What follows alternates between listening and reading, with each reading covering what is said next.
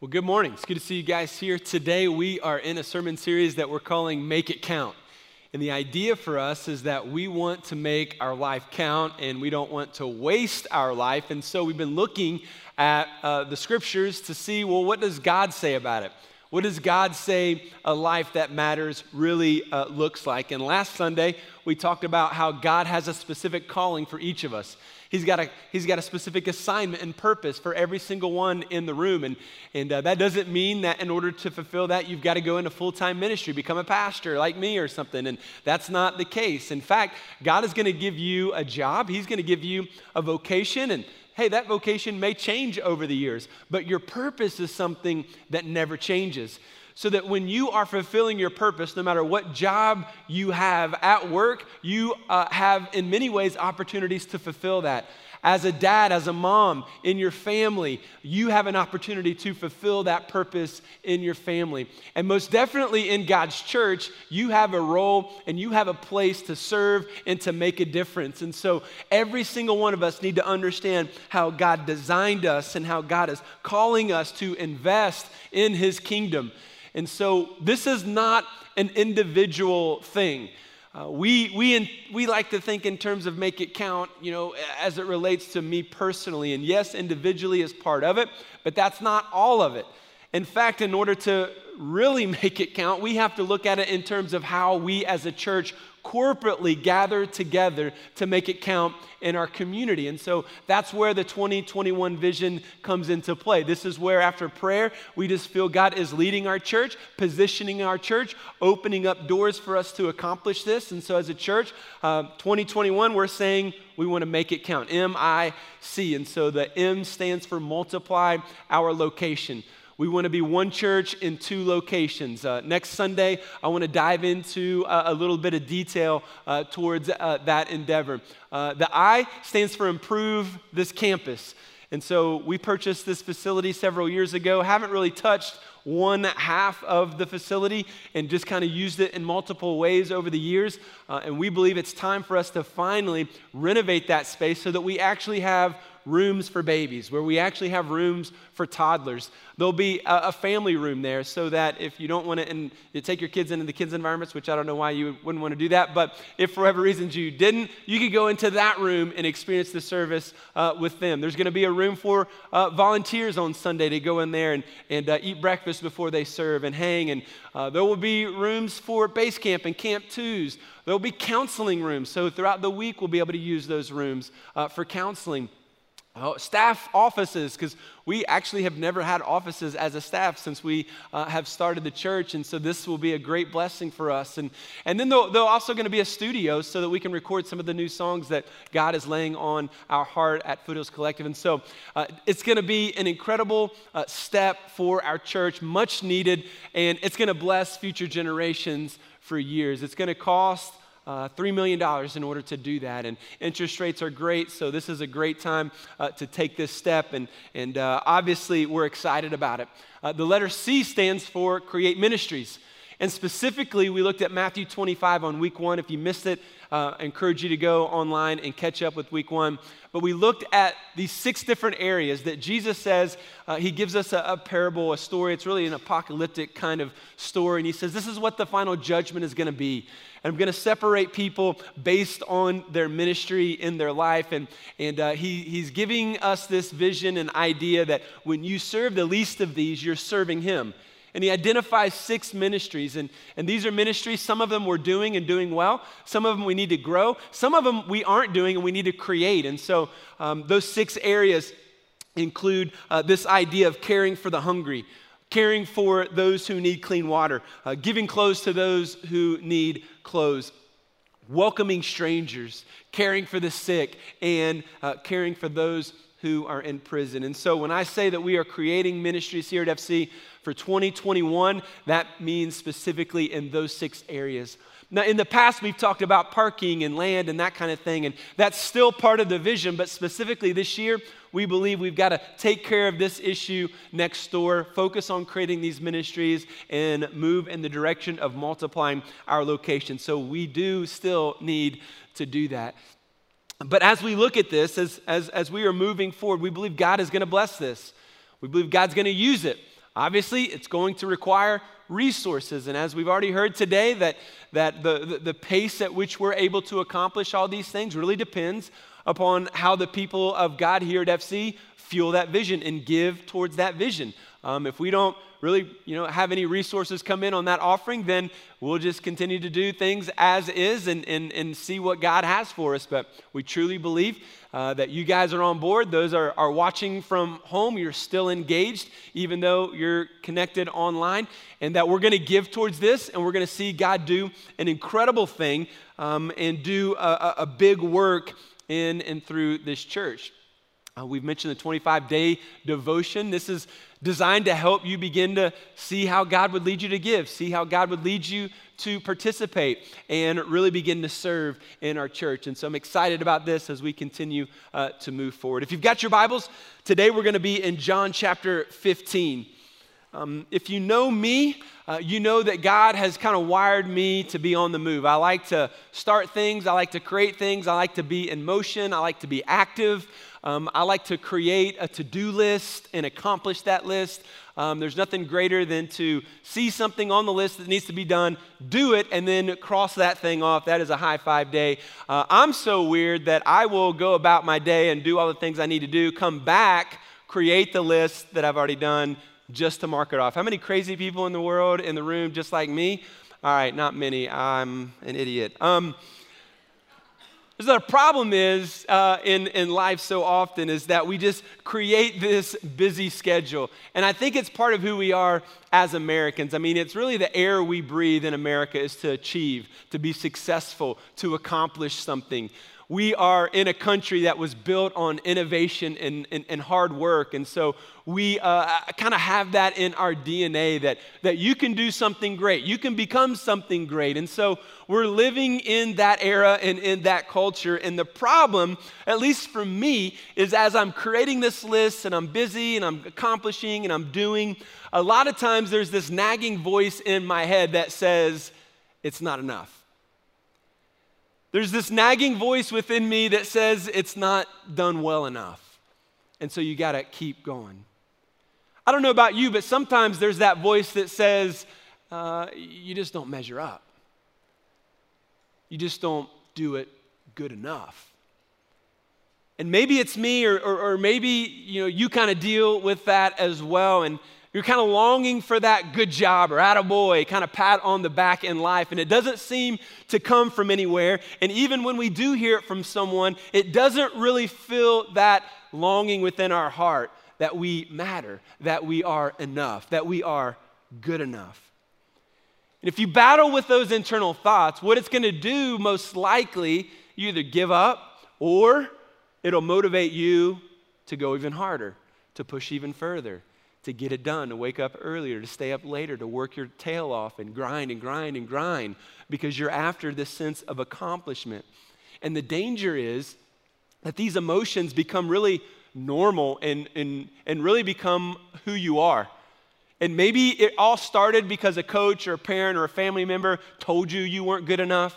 No matter where it came from, this motivation, this longing will, will just add this sense of discouragement it will give you this mindset of discouragement, and then it will lead you to have a chaotic schedule. So that the task list and the busyness and the go and the do and all of these things create this life, they create this sprint of, of all of this stuff that we hope to do and want to do, but we're not really sure that any of it really matters. And at the end of the week, at the end of the day, when we do kind of slow down, we can we kind of start to think, man, what is this all for anyway? What if we were missing something incredibly simple, but incredibly powerful that Jesus teaches us, and we're just blowing right by it?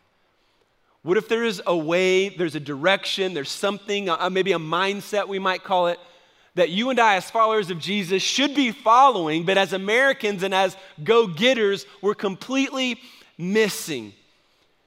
The to do list is great. We've got tasks to do, you've got a job to do, but at the same time, we see a, a, a Savior, we see Jesus accomplishing his mission, accomplishing his task, but he also keeps relationships vital.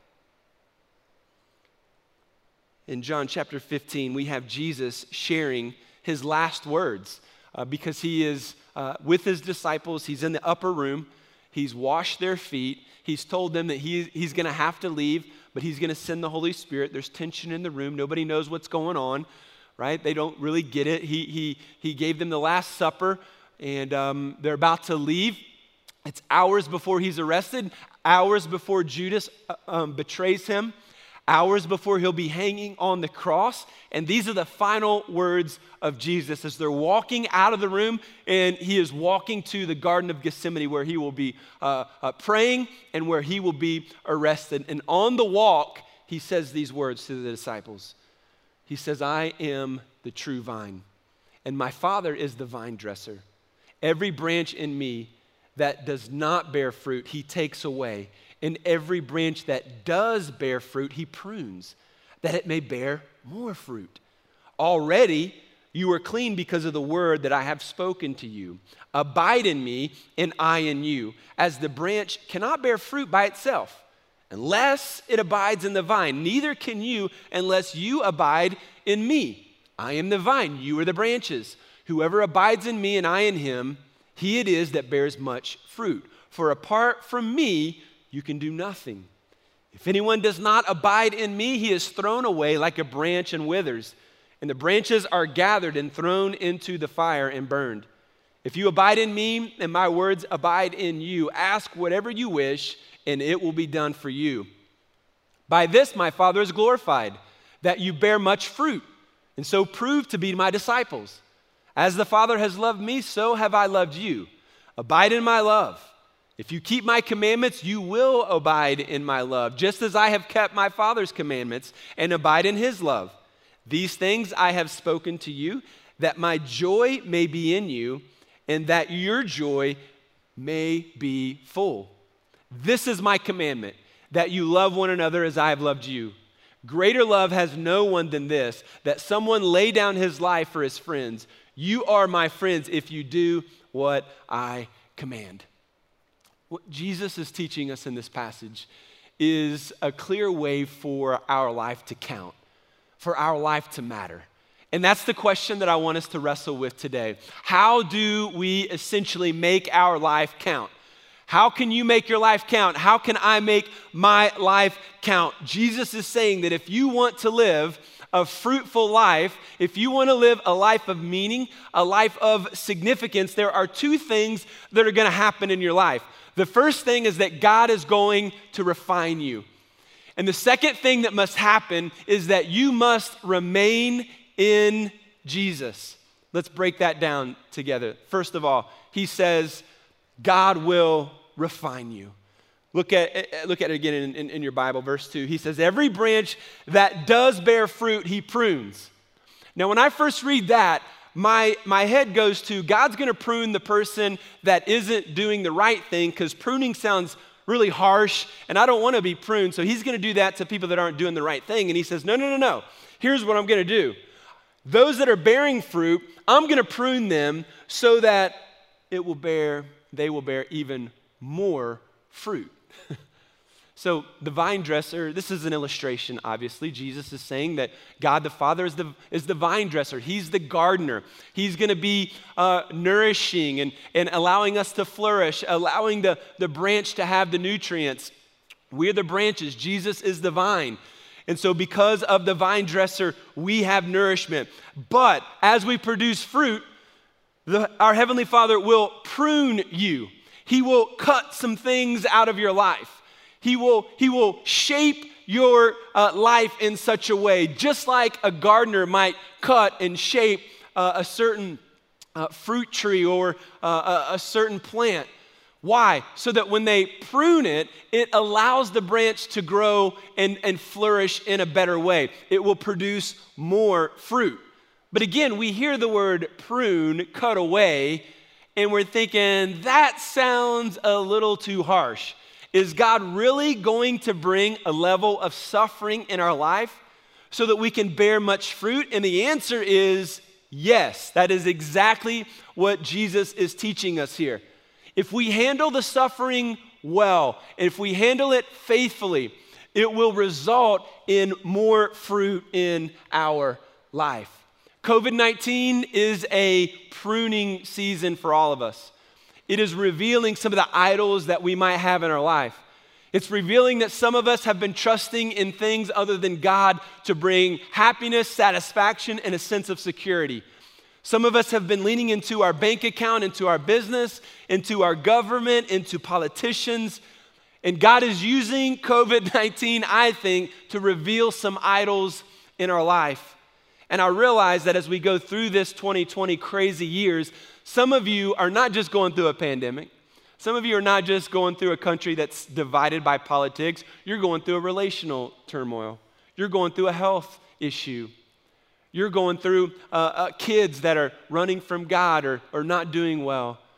And so it's almost as if there's this wave after wave after wave of refining slash suffering, adversity that has hit some of us in the room. If a pandemic wasn't enough, right, now you're adding something else onto the plate, God. And what we have to realize is that this pruning, this shaping, this cutting back, it's gonna hurt sometimes. It's gonna be painful in our lives, sometimes deeply. But when you understand God's grace, when you understand His love, you know what verse 8 says. You might circle it in your Bible. By this, my Father is glorified. This is how God the Father is glorified. You go through pruning, you go through suffering, you handle it faithfully, it produces more fruit. God is glorified. But so many people don't like to think of God as a God that sends suffering into our life. God's just supposed to provide happy meals all the time, isn't he? God's grace means that I can just, you know, receive his love and then go do whatever, whatever I want to do. Just live my life, right? I can always just count on God to give me everything I need. And that's not what the Bible teaches us. The Bible teaches us that God's grace actually requires a payment. God's grace actually required suffering. The good news for us is we weren't the ones that had to suffer. And yet it did require suffering. Jesus took our place. He took the punishment on the cross that you and I deserved. And so, yes, we can receive him by faith. We can receive him as a payment that he absorbed our sin and our punishment on the cross. He offers us righteousness. But let's just be real clear the God of the Bible will, will send into your life seasons of pruning, cutting away, times of suffering for his glory, for your good. And when you think about that grace, then what that means is any act of God on our behalf is a result of His grace. His love in times of fruitfulness and times of flourishing is a result of His grace. And then at the same time, if this is true, then times of harsh pruning in our life is also a means of God's grace in our life. In the same way, now we, we are seeing that this is happening for a purpose, for a reason. Um, when uh, my son Bryson, I think he was like three years old, it was Christmas Day, and we were at my in law's house. And you know, Christmas Day is exciting, it's fun, especially for three year olds. It's exciting. His nickname was the Tornado because uh, he was into everything. Anybody have a kid like that, just like into everything? And uh, kind of funny now, he, he, his mascot at school is a tornado now, so kind of come full circle for him. But um, we're, we're sitting down, getting ready to open up presents, and he's running around. Next thing I know, he comes into the room. His lips are swollen, and he says, Daddy, my throat is breathing.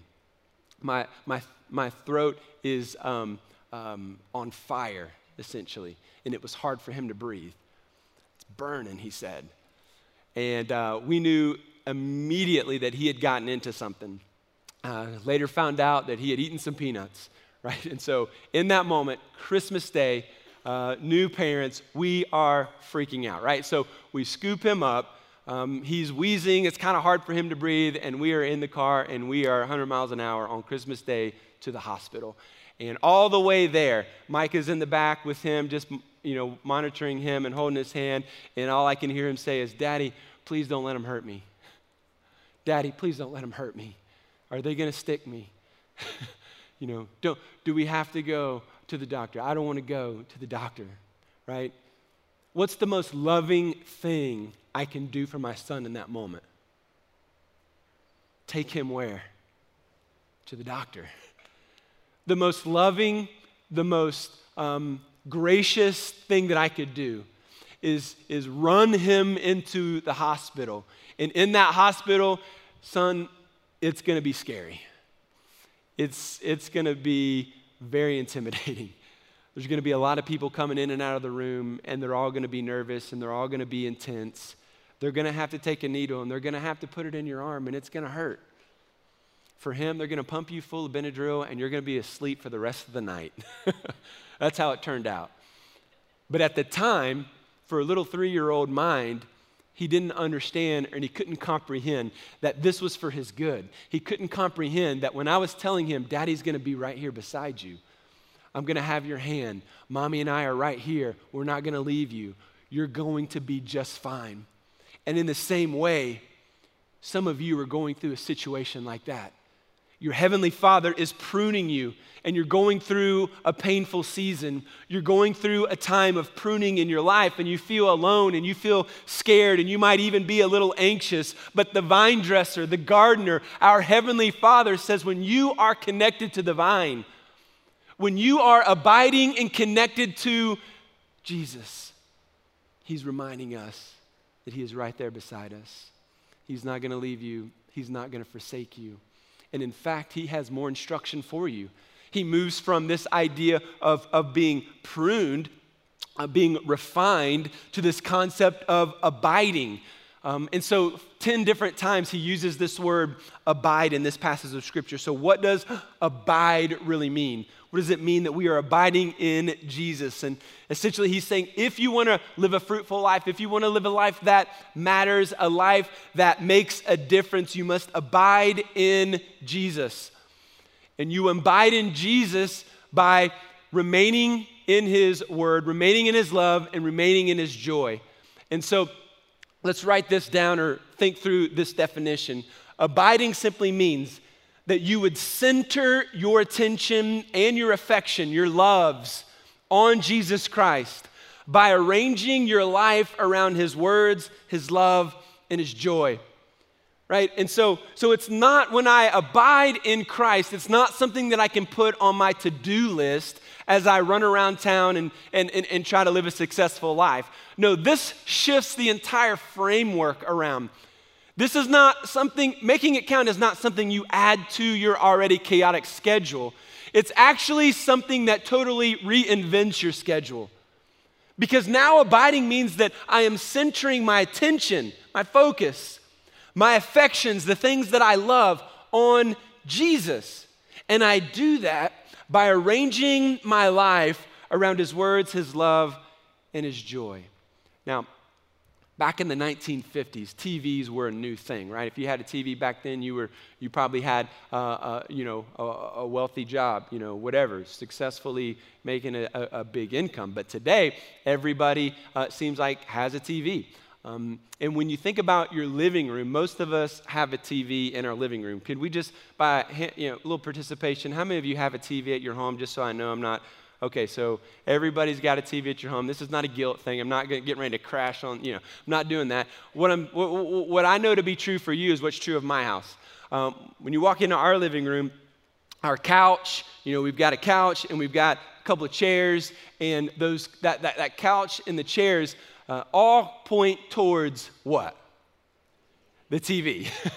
uh, the TV is the focal point of the living room um, because that's where we go and we watch TV. Like the, the TV, and you might say, well, my fireplace is the focus. Well, I bet a TV's over the fireplace in your house, right? But so, so for most of us, that TV is, is, is the focal point. And so we've arranged our furniture to all look to and focus on that which is the focal point, which is the TV. Now, if you have friends over, family over for small group, you know, uh, Thanksgiving this week, when you gather with your family, you might rearrange the furniture. And when you rearrange the furniture, now you're going to put the furniture most likely in a circle. Why? Because now the focal point is relationships. Now we're going to circles. We're not pointed to the focal point of the TV. We're not watching TV at that time, most of us, at least for a time, uh, you know, a little bit of time before we turn the game on, we're going to sit around the table, we're going to sit around the living room, and we're going to focus on relationships for that moment. In a similar way, to abide in Jesus, the word abide also means remain in Jesus, simply means that we are arranging all of the furniture, so to speak, in our life to focus on Jesus. It's you arranging your time and your thoughts and your energy and your focus and your attention on Jesus. It's you focusing your priorities, your decision making, what you listen to on the radio, your music, your entertainment, your marriage, your family.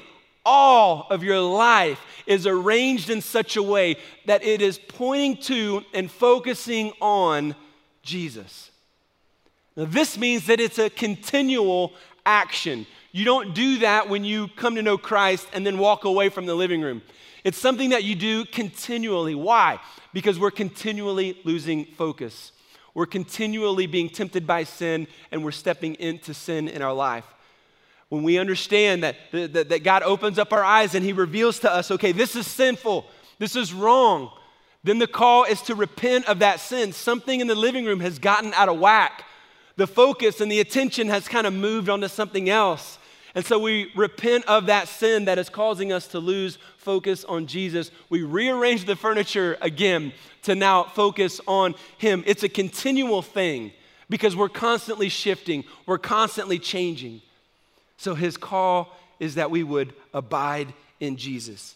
This is me thinking about the cross, cherishing the cross, arranging my life around him so that I can have a close connection and relationship with him. That means I have to be intentional about my time. Now, now it's not, I got to pray because I've got it on my to do list and I got to check it off. No, it's like I'm developing this abiding life that has arranged my life around God and the Lord Jesus. And so I, I'm going to speak to Him every day. I'm going to speak to Him throughout the day. I'm going to read His Word. I'm going to schedule my time so that I can create space to serve Him in His church. I'm going to create space in my thought life so that I can think about Him. Sundays are going to look different for me. We're going to schedule Sundays differently so that we can serve and connect to God's people. This is what it means to abide in Christ. And here's the scary part. If you have your Bible open or you want to look up here, verse 5 says this I am the vine, he reminds us, and you are the branches. Whoever abides in me and I in him, he it is that bears much fruit. So abide in him, we will bear much fruit. We will live a life of significance. We will make it count. For apart from me, you can do some things. At least that's how I like to read it. I get this, Jesus, I know, but there are some things I can do without you, right? I mean, I can lead my family without you, right? I can run a business without you. I can lead a church without you, right? I mean, I can lead this small group. I, I can, I can go and, and have Thanksgiving dinner without you. I can do a lot of things without you. And Jesus says, No, let me remind you apart from me, you can do nothing of value. Nothing. So that means you could be married for 50 years and everybody can ooh and ah about how wonderful and special 50 years must be for you. And you made it, and my goodness, what a great example. But Jesus would say very clearly, if you have not in that marriage been remaining in me, your 50 year marriage counts for nothing. You've got great kids, maybe. Man, my kids are awesome. They're so polite. Yes, ma'am. No, man. Teachers love my kids, and my kids are so amazing. And they might get scholarships because their grades are so good to go to college, and they might be good at sports. And because they're good at sports, they're going to get scholarships to go to college. They're so wonderful. And everybody looks at you and your kids and they say, Oh, they're so amazing. They're so wonderful. But Jesus would say, uh, Apart from me, all of the things that they have done count for nothing. You could accomplish all of your goals in 2020. You could knock them all out of the park. You could be the salesman of the year, the teacher of the year. You could be the man of the year. You could walk little old ladies across the street every day of your life if you want to. Everybody can ooh and ah about how amazing and successful you have become in your business. But Jesus would say, apart from me, it counts for nothing. You cannot accomplish anything of eternal value and of significance in the eyes of God if you were living your life outside of abiding in Jesus. So he says, remain in me, abide in me. He's saying very clearly that he is the vine. We can do nothing, right? And so, how do we remain? How do we do this? He gives us the answers. We do this by remaining in his words. Verse 7 If you remain in me and my words remain in you, ask whatever you wish and it will be done for you. So he's saying, Remain in me. How do I do that? By remaining in his word. So this means I'm cherishing his word, I'm, I'm reading his word, I'm, I'm under the preaching of his word. I, I love his word. I've hidden his word in my heart so that I might not sin against God. Psalm 11 right? This means that there is a cherishing and a love and a focal point on the Word of God. Very clearly, this one might hit you between the eyes, but if you have not picked up your Bible in several weeks or, or months, then it's probably clear that you are not abiding in the Word of God. And Jesus would say, You're living your life apart from me. And what happens when you're living apart from Him? You're not really doing anything remain in his words. He says in verse 7 ask whatever you wish, and it will be done for you. So, is this a wish list? This sounds like a great uh, passage for your kids to kind of pick out of context here and say, whatever I wish, thank you, Jesus, right? For Christmas. That's not what he's saying. What he's saying is, when you are praying, first of all, we know in other scripture, Jesus says, pray in my name, pray according to my will, pray in faithfulness. I have faith that God can answer this, right? But I also am praying according to His will. So I say, This is what I think I need. This is what I'm desiring. This is where my heart is, God. But your will be done. Your will be done. Your will is better. I think I need this and want this. Your will is better. When you pray in that way, He is saying, Whatever you are asking, as you pray in that way, remaining in me, I will give you whatever you need to bear much fruit. To bear much fruit. So that's the promise. He's telling us to remain in his words. But then, secondly, he's telling us to remain in his love. Verses 9 through 10 As the Father has loved me, so have I loved you. Now remain in my love. If you keep my commands, you will remain in my love. So he says, remain in my love. If I'm going to remain in his love, that means I first have to accept his love. Some of you have never accepted the gift of Jesus Christ. You've never given your life to Jesus. Maybe you prayed a prayer, maybe you've been to church a time or two, but you've never received the gift of eternal life and by faith given your life to Jesus. So that's step one. You've got to accept his love that he offers you today. But then, secondly, when you receive his love, and then you can begin to remain in his love. As you remain in his love, then you are able to keep his commands. So, a way that we know that we're remaining in His love is that we're keeping His commands. It's not just that I said a, a, a, word or two or I showed up to church.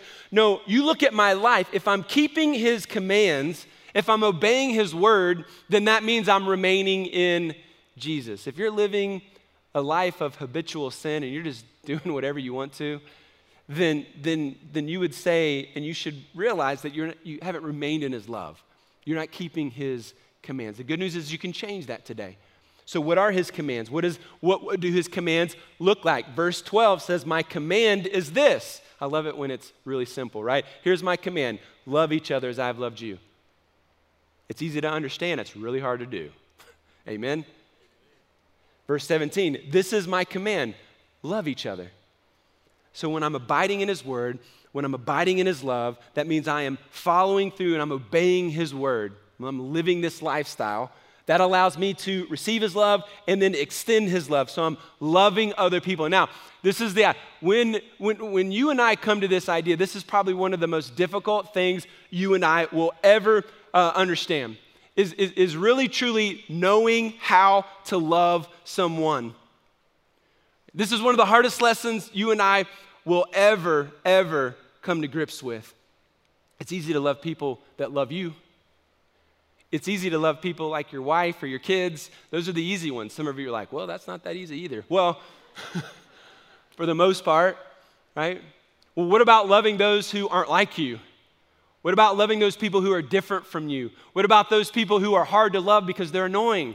Don't look at anybody in the room. Don't give it away.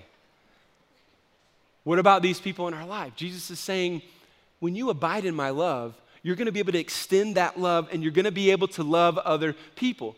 You're going to be able to show that love. It's going to be living in you, right? And so, this is the question we ask How can I show love in this situation? How can I show love in this situation? You know, this Thanksgiving, you're with family, you're around the table. How can you show love?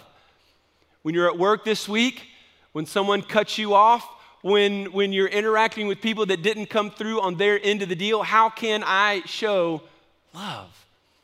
In a, in a, in a culture right now that is so divided, in a culture that is, is, is so angry right now, how can you and I show love in this situation? In a difficult moment to love, how can I show love? That's the question that we want to wrestle with. This is what it remains and what it looks like when we are remaining in his love. Now, next, he says this remain in his joy. Remain in his joy. Verse 11 I've told you this so that my joy may be in you. Right? You can't just go invent joy, by the way. You can't go create joy. What we create are little fantasy uh, flickers of happiness in our life. And some people will go to a drug, and some people will go to a vacation, and some people will go to, you know, uh, their hobby. And, you know, when, when, when I catch that fish, I'm happy. When I'm out in the, you know, uh, I'm out in the woods, I'm, I'm, I'm hunting, man, I'm happy. That's a fleeting fantasy of happiness, not real joy. Jesus says, My joy will be in you. If you remain in his joy, it will be in you, and that your joy may be complete. Your joy will be satisfied. You'll ultimately be satisfied in abiding in Jesus, and nothing else will give you that.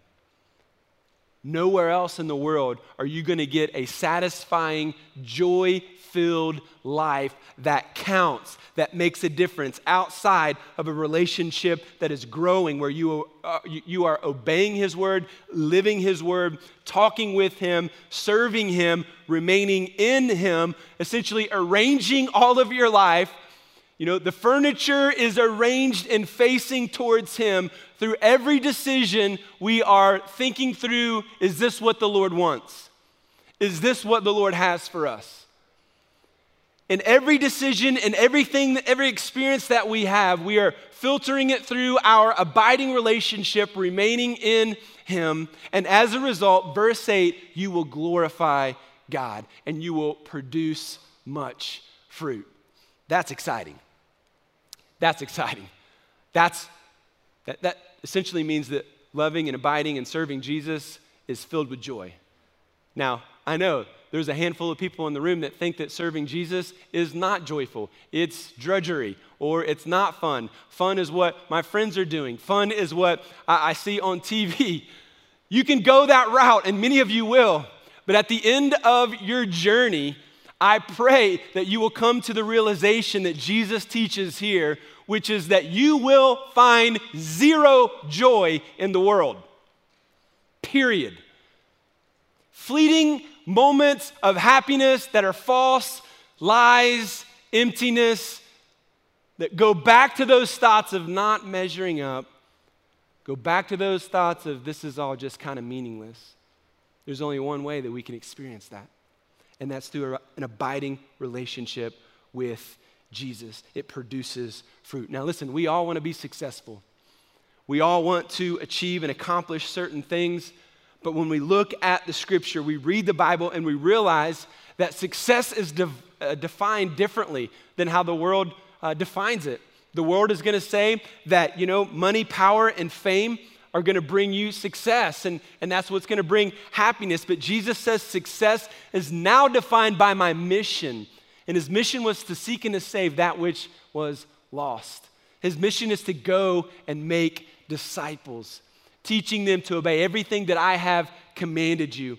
And so Christ came to seek to save the lost. And now we are arranging our life in such a way that we are now focused on that mission. That doesn't mean you have to quit your job. That doesn't mean that you have to find new, uh, a new employment. No, it means that now, as you go to work, as you serve your family, as you live your life, it is focused on and pointing to Jesus. You are remaining in His Word and growing in it and loving it and cherishing it and understanding it and doing it. You are abiding in His love, which means you are receiving it and you are giving it. And you are abiding and remaining in His joy. You've, you've tasted that the Lord is good. And in that meaning and that significance in your heart is growing. And so, this is why the 2021 vision is so important. This is the direction we believe God is leading us as a church, but it's giving you the opportunity to remain and abide in Jesus. It's giving you the opportunity to be faithful to God, to rearrange your life. It's giving you the chance to serve Him in practical ministries. It's giving you the opportunity to bless the next generation. We are raising this generation through this church. If you've not seen the hundreds of kids and the hundreds of students here throughout the week, God is using this church to transform this generation. And you and I get to add value to it. We can serve in it, we can give, to make it continue to flourish. You get to help start a brand new church in Knoxville. With all, you know, so many churches around the world closing their doors and, and, and not being not healthy, you get to be a part of starting a healthy church. Not many people in the world can say that they were a part of starting a new church. Special.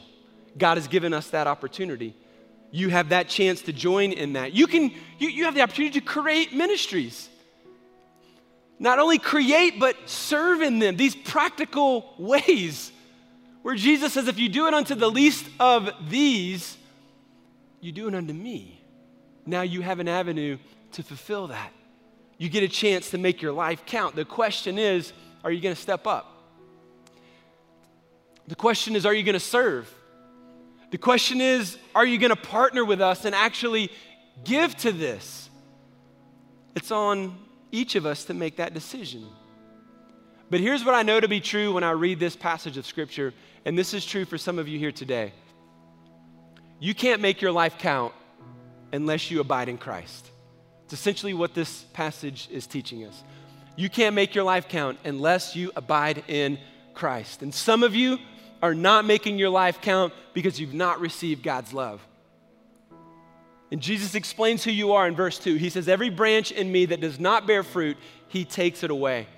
He explains further in verse 6. He says, You're like a branch that is thrown away and withers. Such branches are picked up and thrown into the fire and burned.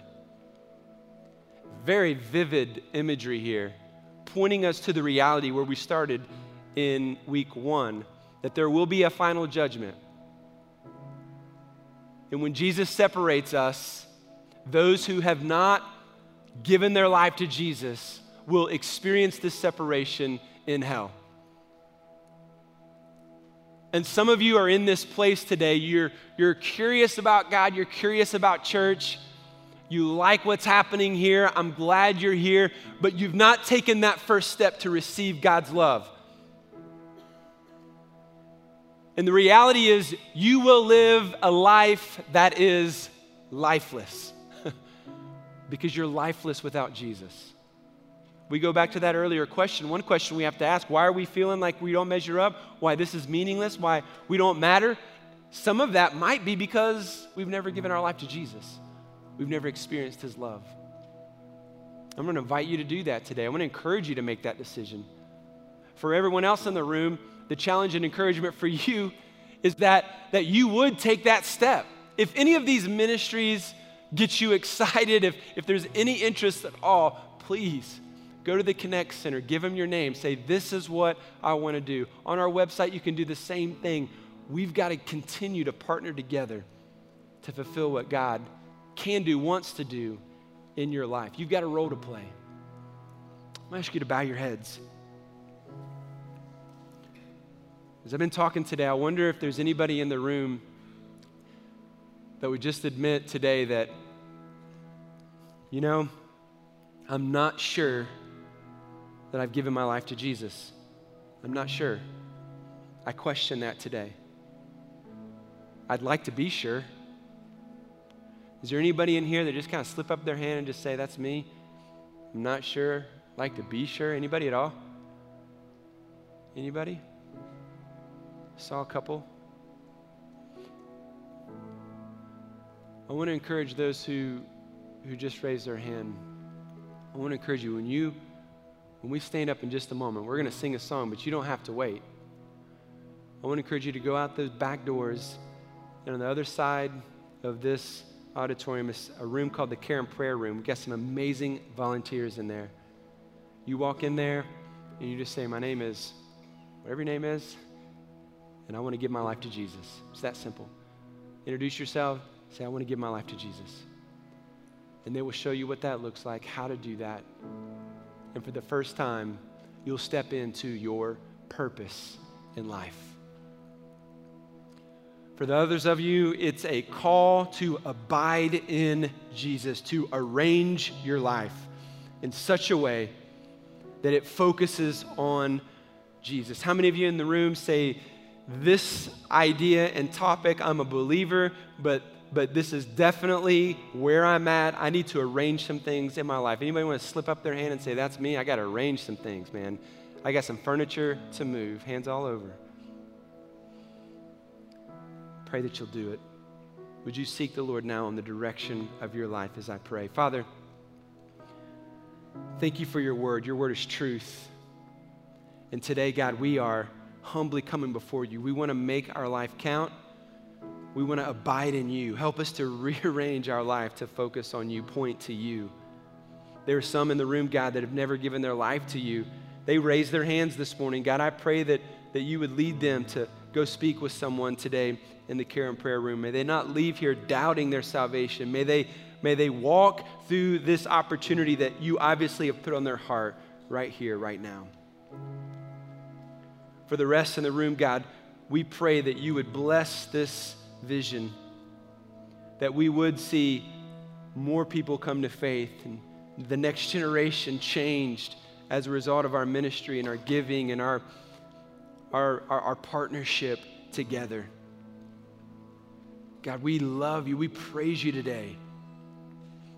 No matter what we're facing, whatever pruning trials we're going through, we're going to take you at your word and trust that you're in control today. And we pray this in Jesus' name. Amen. Thank you for listening to this sermon from Foothills Church. If you made a decision to follow Christ while listening today, or if you have some more questions about what that looks like, then let us know. You can text FC Decision to 97000, or you can head over to foothillschurch.com slash decision. We hope you have a great week.